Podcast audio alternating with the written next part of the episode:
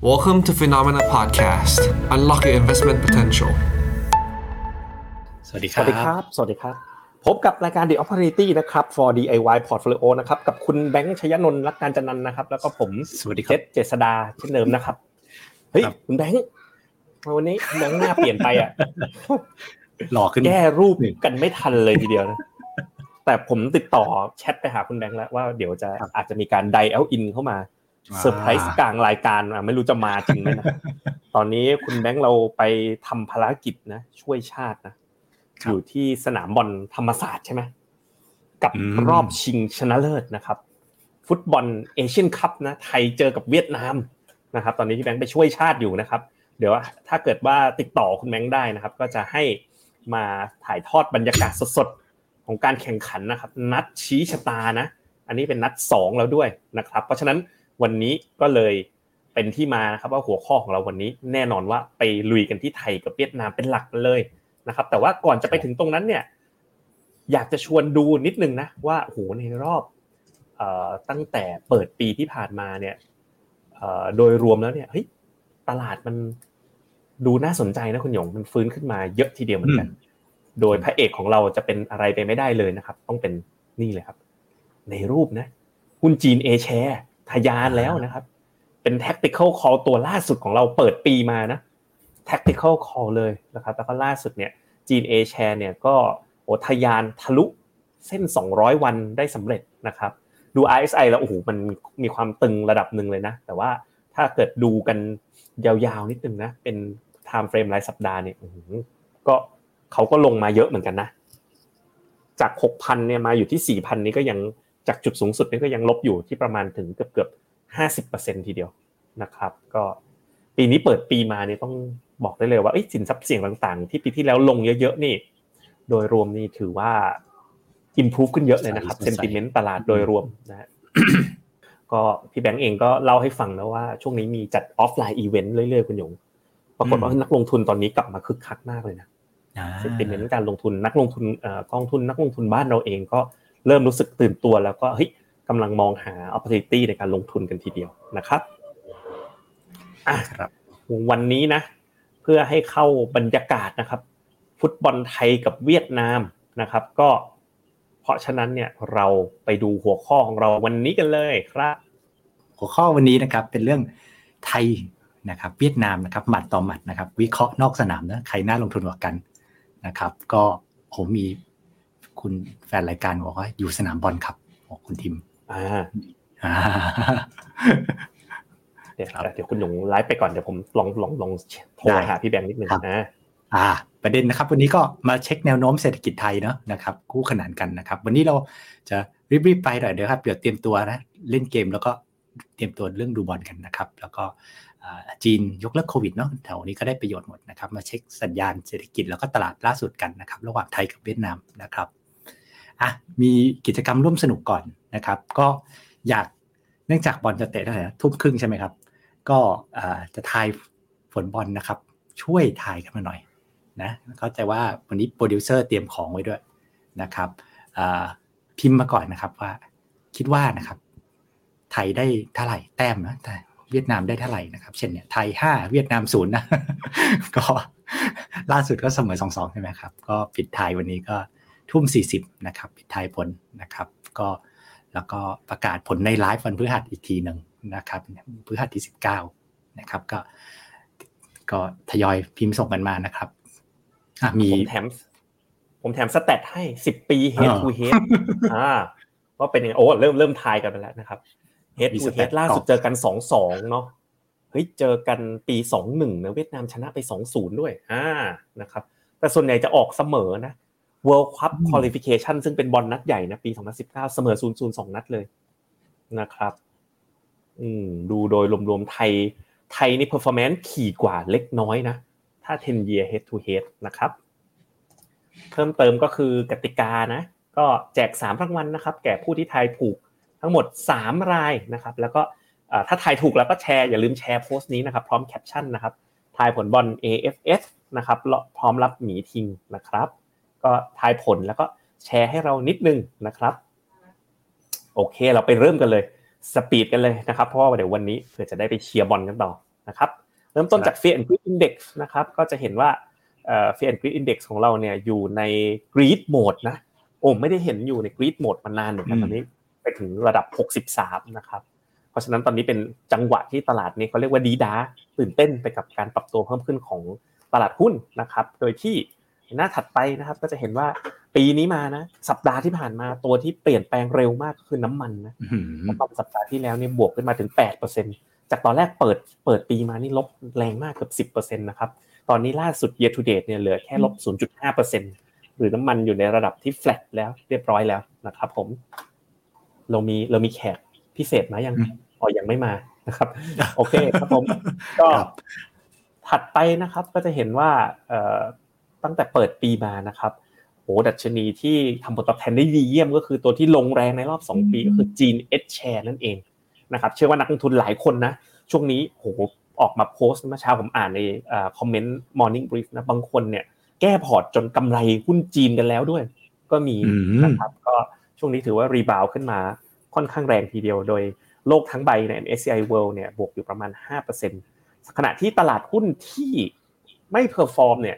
กฎของ mean reversion เนาะก็คืออะไรที่ขึ้นเยอะก็มักจะอีกปีก็จะไม่ค่อยดีนะก็เป็นอยู่จริงๆนะ Nifty ก็มันขึ้นมาเยอะแล้ว หรือ Set Index ปีที่แล้วก็ไม่ยอมลงหรืออินโดนีเซียปีที่แล้วก็ perform ดีแต่เป็นว่าตัวที่ BB ปีที่แล้วเนี่ยปีนี้ก็ยังไม่ไปไหนนะครับ ก็คือรอเพื่อนนิดหนึ่งให้เพื่อนที่ล้มแรงๆเนี่ย ฟื้นขึ้นมาก่อนนิดหนึ่งครับ ครับ ต่อไปลอยลองมาดู performance ของหุ้นนะครับราย thematic นะครับมาแล้วบล็อกเชน นะครับอ่า year to date มา 50%สัปดาห์ที่แล้วสัปดาห์เดียวนะอืมขึ้นมา 40%นะนะครับก็อ่าก็ลงไปลึกนะครับ แต่ก็ rebound ได้เร็วและแรงมากนะครับ กลุ่มตีเมติกอื่นก็ฟื้นตามมาพอสมควรเหมือนกันนะแต่ตัวหนึ่งที่จะแลกกาดหน่อยตั้งแต่ต้นปีก็อย่างพวก Cyber Security นี่ Cyber Security ปีเราก็ไม่ได้ลงเยอะนะครับ ก็คล้ายๆกับภาพอย่าง Healthcare อย่างเงี้ยนะครับ Defensive ก็ฟื้นตามแต่ว่าจะแลกกาดนะเพราะปีที่แล้วก็ไม่ได้ลงเยอะเช่นเดียวกันนะครับ มาที่ค่าเงินนะครับ ค่าเงินนะครับ ถ้าเป็นลักษณะด้านขวาบวกนะครับรีแคปก็เป็นแข่งค่านะปีนี้เนี่ยนะครับก็นำมาโดยค่าเงินบาทครับนะครับค่าเงินบาทนะแล้วก็พวกค่าเงินต่างๆเนี่ยจริงๆก็คือว่าค่าเงินส่วนใหญ่เนี่ยแข็งค่าเมื่อเทียบกับ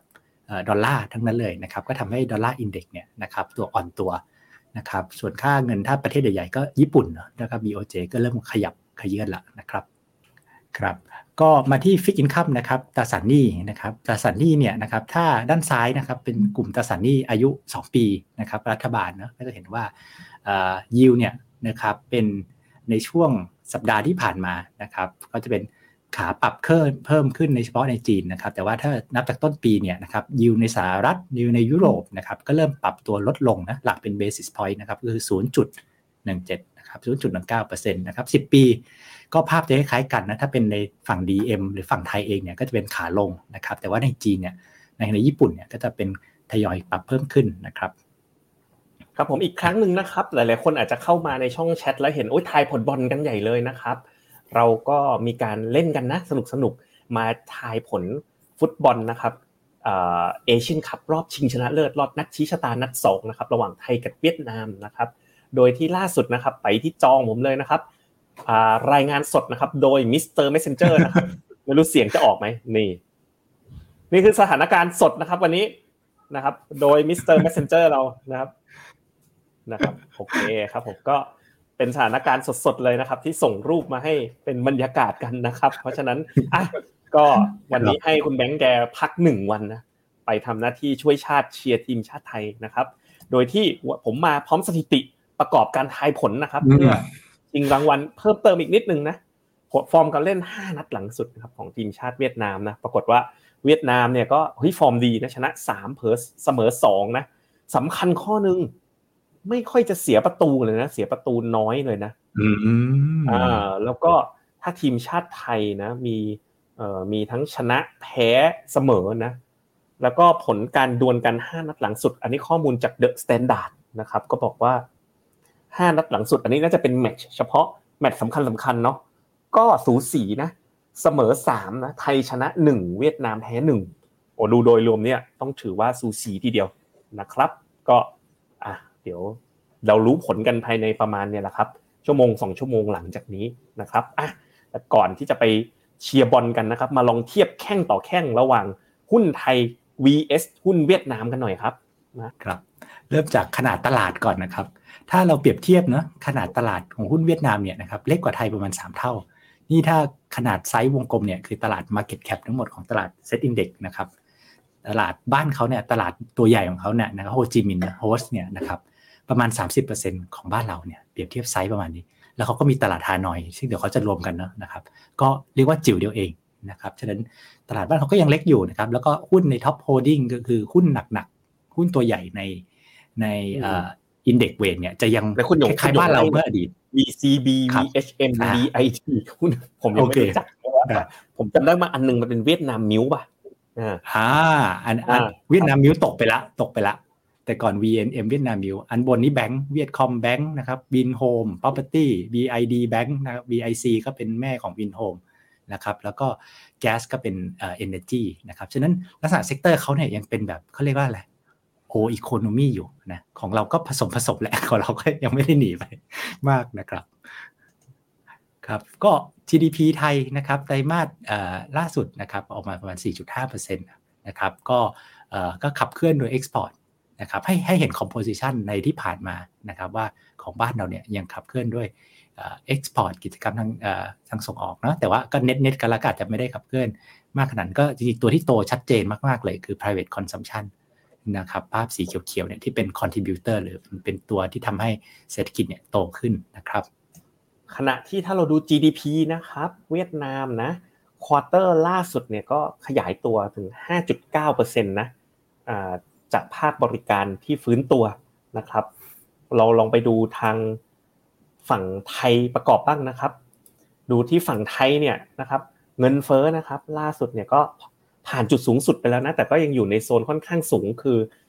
5.89%ขณะที่ถ้าเราไปดูเงินเฟ้อเวียดนามนะครับ ก็อยู่ต่ำกว่าบ้านเรานะ แต่ยังอยู่ในช่วงที่เร่งตัวขึ้น โดยเฉพาะจากกลุ่ม housing นะ ก็คือเร่งตัวขึ้นมาอยู่ที่ประมาณ 4.55%แล้วตรงนี้เวียดนามเนี่ยถือว่าทำได้ค่อนข้างดีนะครับ จากที่เมื่อก่อนเนี่ยเวียดนามจะมีเป็นประเทศที่มีปัญหาเรื่องเงินเฟ้อนะแต่จะเห็นว่าเออรอบนี้เนี่ยเออเงินเฟ้อเนี่ยไปบวมที่เวียดนามเนี่ยน้อยหน่อย นะครับ ก็แต่ก็ด้วยอันหนึ่งที่เห็นก็คือว่าดอกเบี้ยในตลาดนะเป็นดอกเบี้ยการกู้ยืมกันระหว่างธนาคารนะครับของเวียดนามเนี่ยนะครับในเส้นสีส้มเนี่ยจะเห็นว่ามันพุ่งนะครับไปพอสมควรเลยนะครับเมื่อในช่วงครึ่งปีหลังที่ผ่านมา นะครับจากใกล้ๆประมาณ 1%เนี่ยขึ้นมาตอนนี้ประมาณ 5%ในขณะที่ไทยเนี่ยดอกเบี้ยไทยก็ขึ้นนะตามเรื่องเงินเฟ้ออันนี้เป็นดอกเบี้ยอินเตอร์แบงก์กู้ยืมกันนะครับก็ยังไม่ได้ขึ้นมากนะครับคือของเวียดนามเนี่ยเขาก็มีเรื่องของค่างเงินอะไรที่เขาจำเป็นที่ต้องจัดเรื่องดอกเบี้ยและสภาพคล่องที่เขาหายไปค่อนข้างเยอะนะครับก็จะกดดันตลาดหุ้นในช่วงที่ผ่านมาของเขานะครับอันหนึ่งที่เราเช็คนะครับล่าสุดแล้วก็โอ้ต้องเรียกว่าเป็น ปัจจัยที่เรียกว่ากดดันให้หุ้นเวียดนามเนี่ยนะครับในภาพแมกโรอาจจะยังไม่ได้สดใสมากในระยะสั้นก็คือเรื่องของภาคการผลิตเนาะซึ่งใหญ่มากนะครับสำหรับเวียดนามแล้วก็ยังใหญ่อยู่สำหรับไทยเนี่ยนะครับก็คือตัวดัชนี PMI เพื่อการจัดซื้อนะครับของเวียดนามเนี่ยตอนนี้ต่ำห้าสิบเนาะจะเห็นว่าของไทยเนี่ยแซงไปละนะครับซึ่งต้องเรียกว่าเวียดนามเนี่ยได้รับผลกระทบจากเรื่องพวก supply chain อิเล็กทรอนิกส์ซัมซุงพวกเนี้ยนะครับที่เรียกว่าตอนนี้อยู่ในช่วงขาชะลอตัวพอสมควร ต่อไปนะครับ ดูกันในมุมของการปรับประมาณการกำไรนะย้ำอีกครั้งนี่คือการดีไวซ์ของประมาณการกำไรในรอบสองปีที่ผ่านมานะปรากฏว่าเวียดนามเนี่ยจะมาโดนช่วงปีที่แล้วคุณหยง ช่วงที่แบบมีปัญหารุมเร้าเยอะๆนะนะครับ ทั้งช่วงที่มีการค่าเงินผันผวนมีปัญหาเรื่องภาคอสังหาบ้างเนาะแต่โดยรวมเนี่ยก็เลยถูกปรับลดประมาณการมา ขณะที่ไทยเนี่ยอยู่แบบค่อนข้างสเตดี้นะ อันนี้ดูที่ประเทศประเทศเดียวไม่ได้ดูเปรียบเทียบกับโลกนะครับ ก็อยู่ในลักษณะที่ค่อนข้างแบบคงที่นะครับ ค่อยๆโกรธขึ้นมา แต่ถ้าเราไปดูอีกมุมหนึ่งในส่วนของ e a r n i n g นะครับ ก็คือเราดูระยะ 3 ปีข้างหน้า อันนี้เราก็ดึงข้อมูลจาก Bloomberg นะครับปี 24 25 26 เนี่ย จะเห็นว่ามุมมองของตลาดเนี่ยนะครับ คาดว่าในระยะยาวเนี่ย e a r n i n g growth ของเวียดนามนะยังแบบมีการเติบโตได้หลักแบบ 10-20%นะ สูงกว่าตลาดหุ้นไทยเนี่ยเป็นหลักเท่าตัวเลย ซึ่งของบ้านเราเนี่ยกลายเป็นว่าเฮ้ย growth นะครับ earning EPS growth เนี่ยกลายเป็นว่าอยู่ที่ประมาณต่ำสิบเปอร์เซ็นต์นะในระยะข้างหน้าเป็นเป็น growth ถือว่า low growth ทีเดียวนะครับมาเช็คเรื่องด้าน valuation หน่อยนะครับเอ่อ valuation เนี้ยนะครับก็คือช่วงนะครับแท่งไส้ยาวๆเนี่ย คือช่วงนะครับแทบจะเรียกว่าสูงสุดกับต่ำสุดในอดีต 10 ปีที่ผ่านมานะครับของ PE ของแต่ละตลาดนั้นๆนะครับ ส่วนในกล่องสีส้มเนี่ยนะครับคือเรียกว่าช่วงที่เป็นอยู่ในกรอบบ่อยๆนะครับก็คือกรอบกลางๆอะคอไทย2คอไทย3นะครับก็จะเห็นว่าเวียดนามเนี่ยนะครับตอนนี้เทรดอยู่ PE 9 เท่า หลุดกรอบหลุดกรอบกลางๆของเขาลงมา ลึกพอสมควรนะครับแล้วก็อยู่ในช่วงเรียกว่าต่ำมากเมื่อเทียบในช่วง 10 ปีที่ผ่านมานะครับเนี่ยขณะที่ไทยเนี่ย เทรดอยู่ PE ปีหน้านะครับอยู่ที่ประมาณ 17 เท่านะครับซึ่งก็เรียกว่าอยู่ในกรอบกลางๆนะคือยังอยู่ในกล่องสีส้มๆเนี่ยนะครับคือส่วนใหญ่ของเวลาก็จะอยู่ในกล่องสีส้มนะครับฉะนั้นถ้าดูในมิติเนี้ยนะครับเทียบกับตัวเองในอดีตเวียดนามก็ถูกมากนะครับหรือเทียบตัวเลขกลมๆปัจจุบันก็เวียดนามก็ถือว่าถูกแบบครึ่งๆเลยกับไทยนะครับขณะที่ growth เนี่ย earning growth ก็มากกว่า แล้ว PE ครับก็ถูกกว่าด้วยทำไมมันเป็นอย่างเงี้ยคุณหยง ก็เรื่องภาพแมกโรผมว่าก็ก็โดนกดดันเหมือนกัน เรื่องอืมเรื่อง PMI เมื่อกี้นะครับหรือว่าเรื่องอัตราดอกเบี้ยบ้านเขาที่ตลาดก็ยังไม่แน่ใจว่าไอ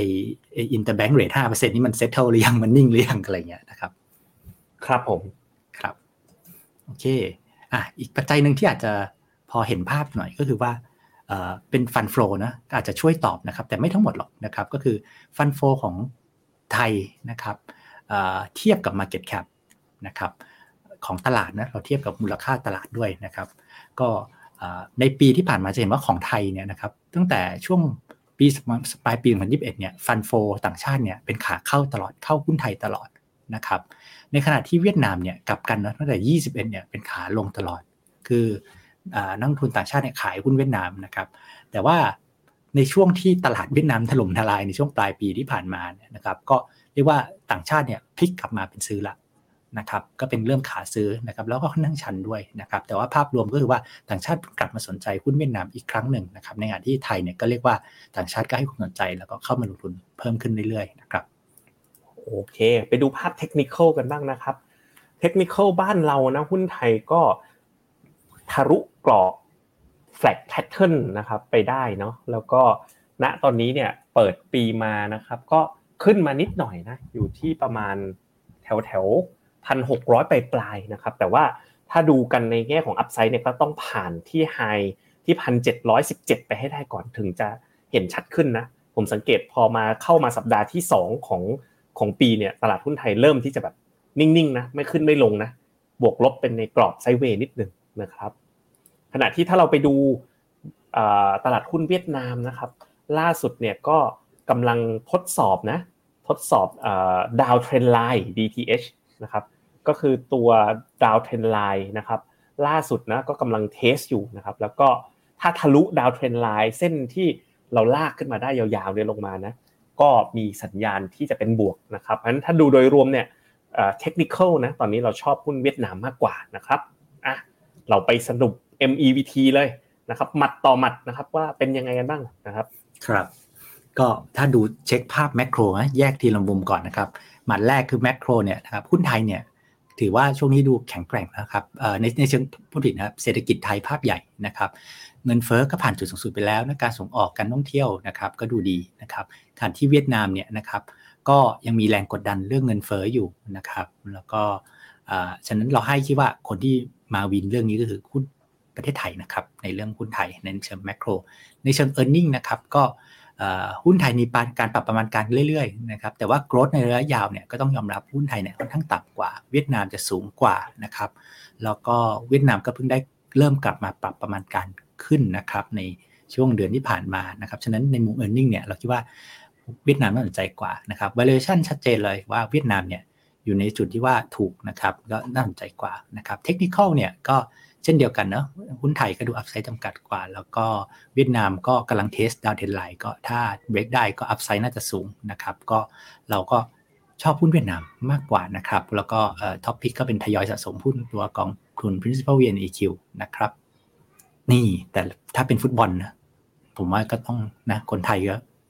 ไทยร์แลนด์สู้สู้นะครับ อีก 5 นาทีคิกออฟแล้วนะครับอะเราไปรีวิว tactical call กันบ้างนะ เราก็มี tactical call ที่เราเปิดเอาไว้อยู่นะครับ แล้วก็ยังไม่ปิดนะสามตัวก็คือ principal VNEQ นะครับ แล้วก็ emerging market แล้วก็ SCB CHA เนาะทั้ง 3 ตัวเนี้ยเฮ้ยดูทรงค่อนข้างดีนะ เปิดมาในปีนี้นะสงสัยนะ ผมคิดว่ามีโอกาสนะ ดูซิว่าเราจะ 3-0 หรือเปล่านะปีนี้นะ ว่าเราจะได้ take profit ทั้ง 3 ตัวนี้ไหมนะครับ tactical call ในช่วงหลังนี่ก็กลับมาได้รับความสนใจจากนักลงทุน แล้วก็ ในช่วงหลังนี้ก็พอตลาดมันเริ่มกลับฟื้นตัวขึ้นมา ก็เริ่มที่จะทำผลงานได้ดีอีกครั้งหนึ่งนะครับสำหรับ tactical call นะครับสำหรับ long term call นะครับก็เราก็ยังมีเซตของ long term call เหมือนเดิม แต่ว่าถ้าดูจังหวะการลงทุนตอนตอนนี้นะครับตัวที่เราชอบนะให้ตอบรับกับมุมมองการลงทุนเราด้วยเนี่ยหนีไม่พ้นทางภูมิภาคตลาดเกิดใหม่นะคือซ้ายล่าง 3 ตัวนะครับจีนเคไชน่านะครับหรือ Asia X Japan TME AGLF นะครับ หรือ Principal VNEQ นะครับสามตัวเนี้ยน่าจะเหมาะสมนะในมุมมองการลงทุนของเราปัจจุบันนี้ ในขณะที่ทางฝั่งฝั่งอเมริกานะครับเรายังจะรอการ price in ในเรื่องของ recession อีกนิดนึงนะครับจนถึงจุดจุดนั้นเนี่ยเราคงจะแนะนำกลับเข้ามา bullish กันเต็มที่ในฝั่งอเมริกาอีกครั้งหนึ่งนะครับซึ่งถ้าเราไปดูกันในแง่ของ performance นะครับของ long term call เนี่ยปีนี้เนี่ยถือว่า โดยรวมกลับขึ้นมาฟื้นตัวให้ใจชื้นกันได้นะครับสำหรับคนที่จัดพอร์ต DIY นะของ long term call เอาไว้นะครับ ก็ปีนี้ก็บวกกันขึ้นมาท่วนหน้านะโดยแชมป์ก็จะเป็นของเซมิคอนดักเตอร์นะครับหรือว่าเป็นกองจีนนะก็ 7-8%เลยทีเดียว จะเห็นว่า อืม long-term core ของเรามันก็กระจายตัวในอีกมุมหนึ่งนะ มันมีอยู่กลุ่มหนึ่งคุณหยงที่ติดลบนิดหน่อยปีนี้นะ ก็ตามสไตล์ของเขานะ ตลาดขาขึ้น เงินก็จะ rotate จาก defensive growth หรือ quality growth ไปหาพวกพวก growth ที่เป็นสไตล์ growth style คุณต้องดาวน์โหลดอุ้ยแอปเดี๋ยวนั้นะนฮะก่อน Siri มันร้องนะฮะครับครับโอเคครับก็ในแง่กลุ่ม healthcare นะกลุ่ม healthcare มันก็อาจจะเฮ้ย growth ปีนี้ก็ติดลบไปบ้างเล็กน้อยนะครับผมอะคุณยงขายของก็เลยครับมี Finnomena on tour นะครับในวันเสาร์นะครับที่ 21 มกราคมนี้นะครับ บ่ายโมงถึง4โมงเย็นนะครับ ที่ convention hall สามนะครับ ที่โรงแรมอาวานีขอนแก่นนะครับ ก็พบกับพี่แบงค์นะครับ แล้วก็ดรเมย์นะครับ จะไปคุยกันเรื่องสัมมนาเรื่องเอาลุกนะครับเยลี่เอาลุกที่เราเพิ่งออกไปปี 2023 นะครับกลยุทธ์มุมมองในปีน่าจะเป็นอย่างไรนะครับ แล้วก็พร้อมรับ รุ่นรับของรางวัลพิเศษนะครับแล้วก็มีโปรโมชั่นการเปิดบัญชี ก็ยังไงลงทะเบียนสแกน QR code นี้นะครับหรือว่าพิมพ์ไป phenomena.me/event นะครับขีด21แจน23 ก็ได้นะครับ ก็ใครฟรีไม่มีค่าใช้จ่ายฟังอยู่หรือเปล่าครับ ก็จำกัดครับร้อยผมที่นะนะครับรีบหน่อยหนึ่งร้อยที่นะครับผมครับ โอเค เราไป Q&A กันเลยนะครับ กองทุนเปิดทั่วไปนะครับ ควร มีเปอร์เซ็นต์เวียดนามสักเท่าไหร่นะผมให้สิบเปอร์เซ็นเต็มที่ยี่สิบไม่เกินนะครับอืมอ่ามีบอกให้ไปภูเก็ตบ้างนะน่าไปนะฤดูร้อนนะชายหาดภูเก็ตต้องโดนแล้วนะคุณหยงไปเราไปภูเก็ตกันเถอะนะครับครับคุณหยงคุณอำนาจถามเวียดนามกำลังสตาร์ทเครื่องอยู่ใช่ไหมนะครับอ่าคิดคิดว่าอย่างนั้นนะใช่ครับอืมทำไมเวียดนามดอกเบี้ยแบงก์ถึงสูงมากล่ะคะ อ๋อโอเค ก็ต้องบอกว่าสภาพคล่องในประเทศค่อนข้างน้อยโดยทั่วไปนะครับ ก็อ่าในในประเทศแบบอย่างเงี้ยเศรษฐกิจแบบที่ยังไม่ well develop เนี่ยดอกเบี้ยหรือพูดง่ายๆเงินมันจะดูแพงก็ดอกเบี้ยมันจะสูงกว่านะครับ คุณเวนดี้ถามบอกจะลง IMF เวียดนามช่วงไหนน่าสนใจมาเป็น trimester เลยนะผมว่าตก็อนคือช่วงไหนเนาะผมว่าตอนนี้ตอนนี้ front load ปีนี้ดีกว่าอืมปีที่แล้วนะ RMF SSF นะไปซื้อกันเดือนธันวาหมดเลยคุณหยงอืม flow flow ผมเช็คเรา flow ของ Finnomena นะไปเข้ากันปลายปีหมดเลยปีนี้ front load ครับ เข้าต้นปีพอร์ต GAR ยังถือเงินสดอยู่เยอะเลย จะมีรอ Finno แจ้งปรับสถานการณ์เป็นไงคุณหยงเล่านิดนึงอ๋อโอเคครับ ก็พิจารณาอยู่ครับ ก็ตลาดก็ต้นปีก็ยัง move เร็วก็อ่าเดี๋ยวปลายเดือนครับเดี๋ยวมีมาแจ้งกันนะครับ ก็คิดว่าเดี๋ยวอาจจะมีอ่า มีการปรับพอร์ตอะไรบ้างเหมือนกันนะครับ แต่ว่าเดี๋ยวเดี๋ยวขอพิจารณาดูก่อนแล้วกันครับ ตลาดก็มีมูฟหลายตัวให้เริ่มเห็นกำไรเริ่มอะไรเหมือนกัน ครับ คุณทิมยังอยู่ไหมอะอยู่สนามบอลเนี่ยอ่าบอกบรรยากาศสุดยอดมากคุณทิมนะครับโอ้อยู่ดูอยู่สนามบอลนะยังยังแวะทักทายกันผ่านไลฟ์ได้เลยนะครับแต่ว่าเป็นแฟนตัวจริงนะครับ คุณจันเพนมาเวียดนามเข้าเพิ่มได้ไหมคะตอนนี้ ไหนลยได้เนาะครับยังอยู่โซนครับต่ำนะครับ ทองทองเข้าตอนนี้ช้าเกินไปไหมรอย่ออยู่ไหมทองมาซิ่งเหมือนกันนะเออซิ่งเหมือนกันเนี่ยมาดูกราฟทองกันใช่ปิดท้ายแล้วกันครับนี่โอ้โหอืมเอาเรื่องนะเอาเรื่องครับไม่ธรรมดานะครับ ผมว่า จังหวะนี้เหรอรอดีกว่า รอดีกว่านะเนี่ยอืมแถๆรอดีกว่า อืมใช่ขึ้นมาแรงขนาดนี้ จากพันหกมาพันเก้านะอืมครับ รอหน่อยนะครับผมอืมเพ ราะดอลลาร์เนี่ยมันก็อ่อนไปลึกแล้วระดับหนึ่งนะครับ คุณสุดท้ายแล้วคุณนรงค์บอกไทยสองเวียดนามศูนย์เหรอยิงกันแล้วเหรอเรือนที่ทายผลเนี่ยสงสัยจะทายผลยังมึงนะครับผมเออใช่ครับผลผมก็ขอให้ผลออกมาเป็นอย่างนี้จริง ๆ ก็แล้วกันนะครับ ก็วันนี้ก็เป็นอ่า Finnomena Live ไม่ใช่รายการ The Opportunity Day นะครับวันจันทร์นะครับ ก็วันนี้เราก็ตัดจบเร็วนิดนึงเพราะว่าเวลานี้นะครับเป็นเวลาที่เราจะต้องรวมใจกันนะครับ ไปเชียร์นะครับ ถึงแม้ตลาดหุ้นเวียดนามนะ จะดูดีกว่าไทย แต่บอลไทยคืนนี้นะครับ เราต้องเป็นแชมป์นะฮะให้ได้นะครับ วันนี้รายการเดียวพ a ตี้นะครับ เราสองคนก็ลากันไปก่อนแล้วพฤหัสนี้นะครับ เจอกันแบบนี้นะครับ เรามาแรปกันต่อในฟิโนเมนาไลฟ์วันพฤหัสครับผมสวัสดีครับ สวัสดีครับ f i n o m e n a e x c l u s i v e บริการที่ปรึกษาการลงทุนส่วนบุคคล ที่จะช่วยให้เป้าหมายการลงทุนของคุณ เดินทางสู่ความสำเร็จ ไม่ว่าคุณจะเป็นนักลงทุนสายไหน เริ่มต้นที่ 5 0 0 0 0 0 บาท สมัครเลยที่ f i n o m e f i n o m e n a e x c l u s i v e หรือ line at f i n o m e n a p o r t คำเตือน ผู้ลงทุนควรทำความเข้าใจลักษณะสินค้า เงื่อนไขผลตอบแทน และความเสี่ยงก่อนตัดสินใจลงทุน